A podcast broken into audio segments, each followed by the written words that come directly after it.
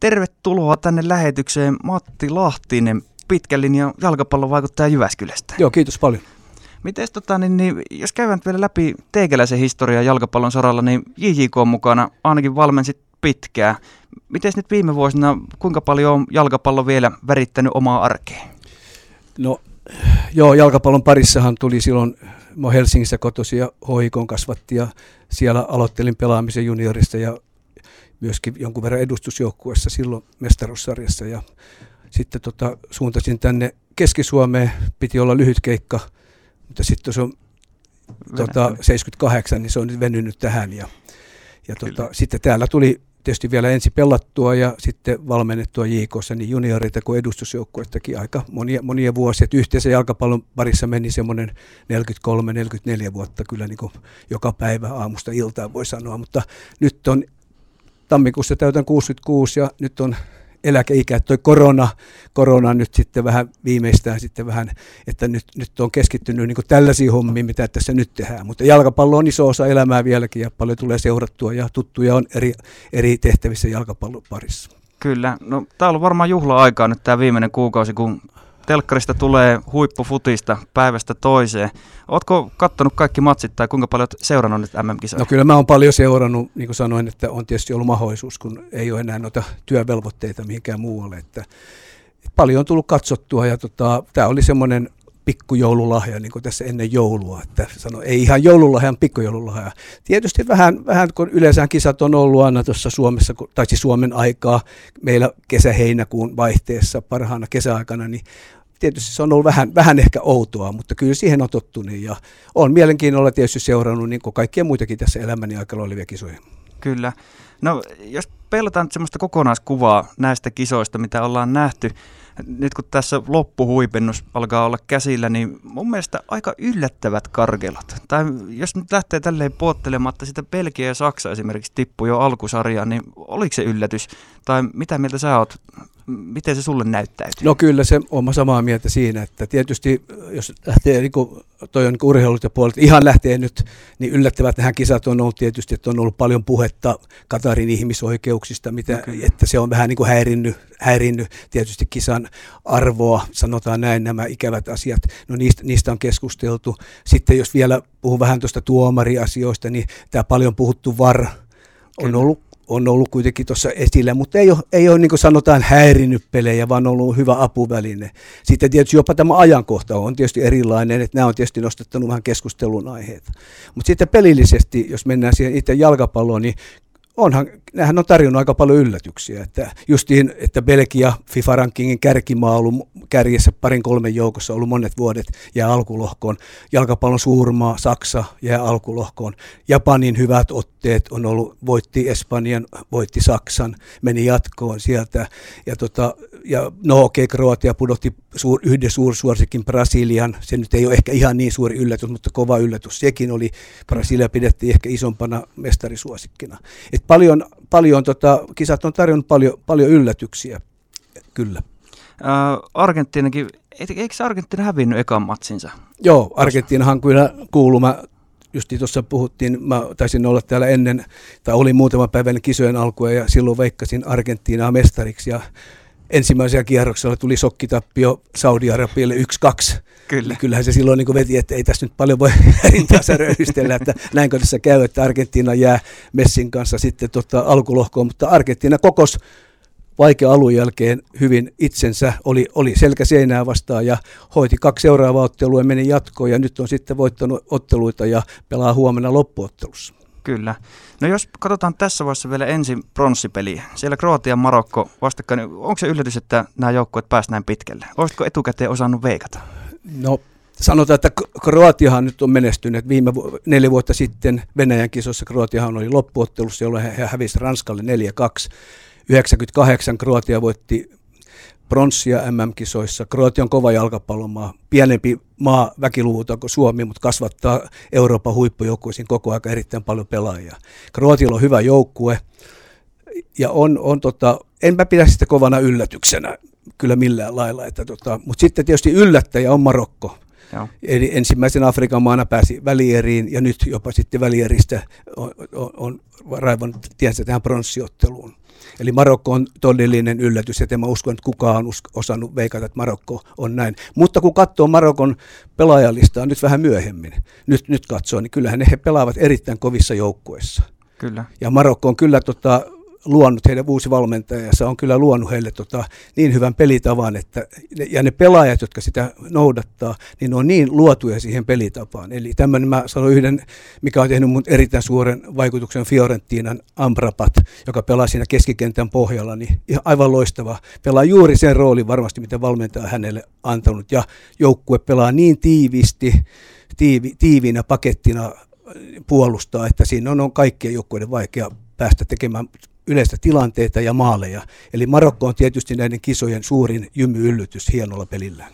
No tänään kello 17 Suomen aikaan tuo pronssipeli starttaa. Sitä on aika paljon kiistelty aina urheilupiirissä, että onko tuolla pronssipelillä arvoa. Nyt ehkä, jos miettii Kroatian puolta, niin lieköhän Luka Modricin viimeisiä matseja. Voisin kuvitella, että aika, aika kova hinku vielä voittaa edes jotain niin sanotusti. Niin kuin sanoit, Marokolla nyt ensimmäistä kertaa – Afrikan maista todella pitkällä. Onko nyt kuitenkin näissä kisoissa semmoinen tilanne, että pronssipelillä varmasti pelataan niin kuin aivan täydellä höngellä vai miten itse näet? No kyllä on ihan samaa mieltä, että kyllä tilanne on nyt niin, että, että tosiaan neljä vuotta sitten – kun Kroatia voitti tai jäi hopeelle, hävisi loppuottelun Ranskalle 4-2, niin kuitenkin Zagrebissa, maan pääkaupungissa, oli valtavat juhlat. Joukko otettiin niin kuin, ikään kuin mestareina vastaan sinne. Ja ne, he ovat tottuneet, ovat paljon puhuneet. Kroatiankin joukkue on hyvinkin kokenut joukkue. Tämä on niille heille monelle huippupelaaja, myös Modric ja monelle muullekin varmasti viimeiset kisat. Niin kyllä tämä on heille iso, iso tilaisuus ja varmasti he haluavat, tota, haluavat tuon pronssimitali. No Marokollehan tämä on itsestään selvä asia, että tämä on niin suuri tapahtuma heille, että he ovat päässyt tähän, tähän pisteeseen ja he panee kyllä kaikki, kaikki tähän tämän päivän peliin ja heillä on kyllä täydet mahdollisuudet myös voittaa tuo pronssi. Erittäin alku, alu, näin ajattelee lähtökohtaisesti, niin erittäin tasainen peli. Molemmilla on omia vahvuuksia. Kroatilla on erittäin kova keskikenttä, mutta ehkä semmoinen huippuhyökkäjä ja maalintekijä ratkaisija puuttuu. Ja sitten taas Marokko pelaa hyvin kollektiivista jalkapalloa, että puolustaa tiiviinä, mutta lähtee erittäin nopeisiin vastahyökkäyksiin. Eli, eli tota, molemmat janoavat ja ovat nälkäisiä ja haluavat kyllä tuon pronssimitalin kotiin viemään. Keskarin lauantai jatkuu jalkapallon merkeissä. Täällä Matti Lahtinen spekuloimassa meikäläisen kanssa tätä loppuhuipennus viikon loppua. Siellä siis pronssi- ja finaalipelit vielä luvassa. No, tuossa äsken puhuttiin jo pronssipelistä. Jos tota, niin, niin vielä katsotaan tästä näitä kisoja yleiskuvallisesti, niin mistä, mikä jää näistä kisoista mieleen? Mikä olisi semmoinen yksi muisto, jos ajatellaan vaikka legendaarisia Jumalan kättä tuolta aiemmilta vuosilta tai muuta, niin onko tässä jotain semmoista poikkeavaa muihin aiempiin futis M-kisoihin verraten? No ehkä pelillisesti ei ehkä niin mitään radikaalia ole. Että tietysti näyttää siltä, että aika lailla puolustuspään kautta kaikki joukkueet on lähestynyt tätä hommaa. Mutta sitten tota, sittenhän tässä on aika isoja, isojen pelaajien ja persoonien tämmöisiä jäähyväisiä on tässä, vietetään näissä kisoissa. Eli, eli Messi todennäkö, tai on ilmoittanut lopettavansa MM-tasolla huomiseen, tai huomiseen loppuotteluun. Ronaldo samalla lailla jää pois pois. Mitä tekee Luka Modric? Ikä on jo 37 vuotta, pelaako enää todennäköisesti ei. Sitten sieltä on sitten Sergei Budget, Busquets on Espanjan kapteeni on ilmoittanut, että jää pois. Eli monia monia, ja niin myös valmentajia. Eli tämmöisiä jäähyväisiä kyllä vietetään myös. Kyllä. Että tota, et kyllä tämä, niin kuin, näitä on jäänyt mieleen, mieleen näistä kisoista. No nyt jos mietitään Ranska, Argentiina ja nimenomaan Messiä, niin tämä voisi olla melkoinen kruunujalokivi niin sanotusti Messi-uralle. Varmaan merkkaa aika paljon, paljon, että pystyy tosiaan nostamaan omaa suosiota ja voittamaan ehkä sen ainoa, mikä vielä puuttuu. No joo, Messi on voittanut kaikki muut ja hänet on valittu parha, maailman parhaaksi pelaajaksi vaikka kuinka monta kertaa. Maailman mestaruus puuttuu.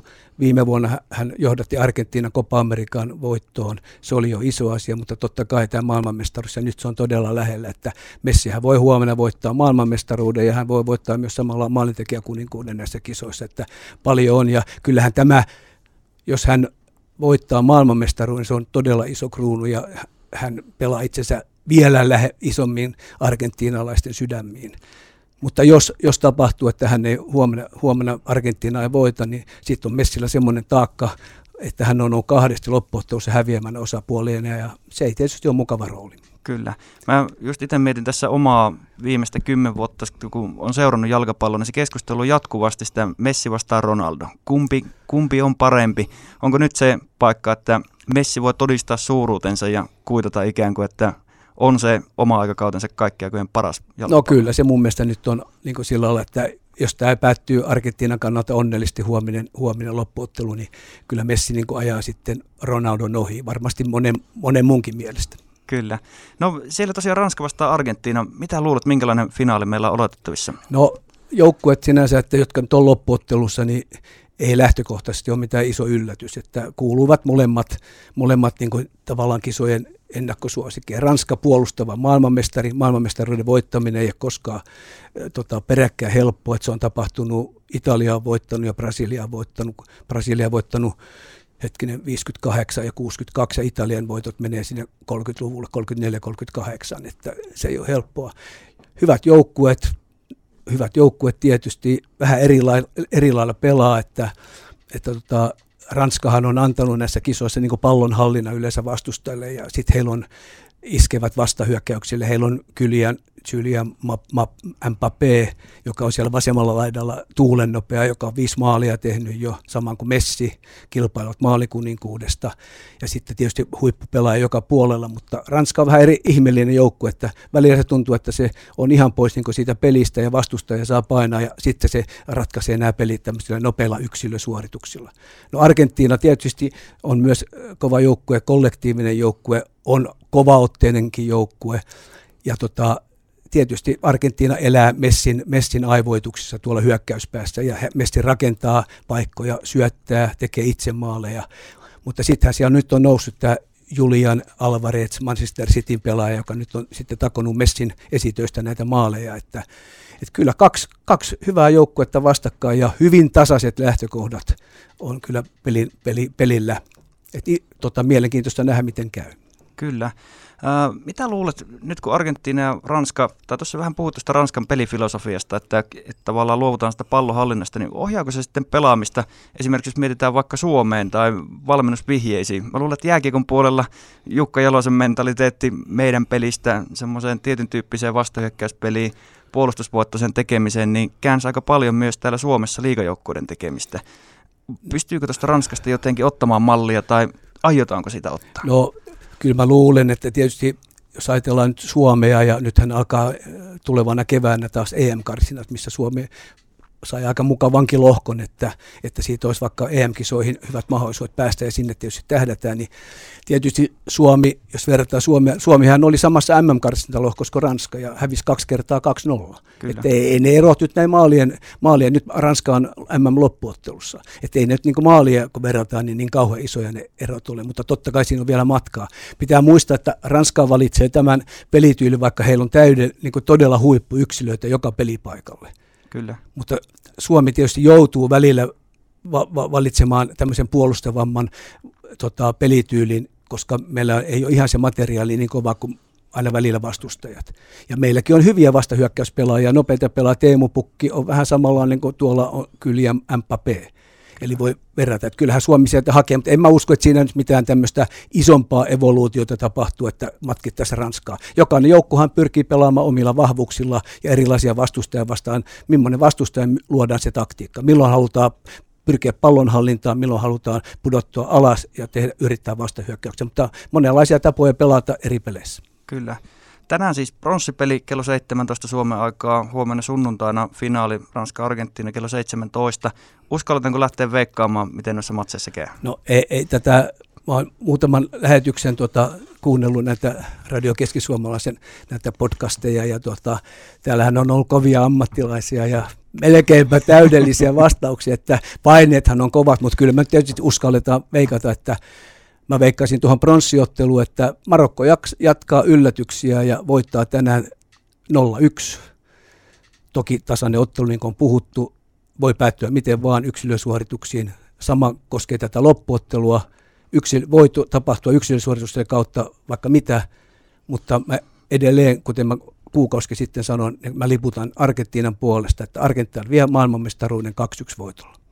Tähän me uskotaan. Katsotaan. Saanko sanoa yhden asian? Totta Tämä kai on tämmöinen vähän, mulla on pojan tyttäret asuu tässä Jyväskylässä ja ne aina seuraa, kun vaari innostaa jalkapalloa katsoa, niin jos saa lähettää Minjalle ja Meijalle terveisiä, että tänään jännetään pronssiottelua yhdessä, kun he tulee tuohon meidän kotiin ja huomenna katsellaan yhdessä sitten loppuottelua. Että tytöille terveisiä.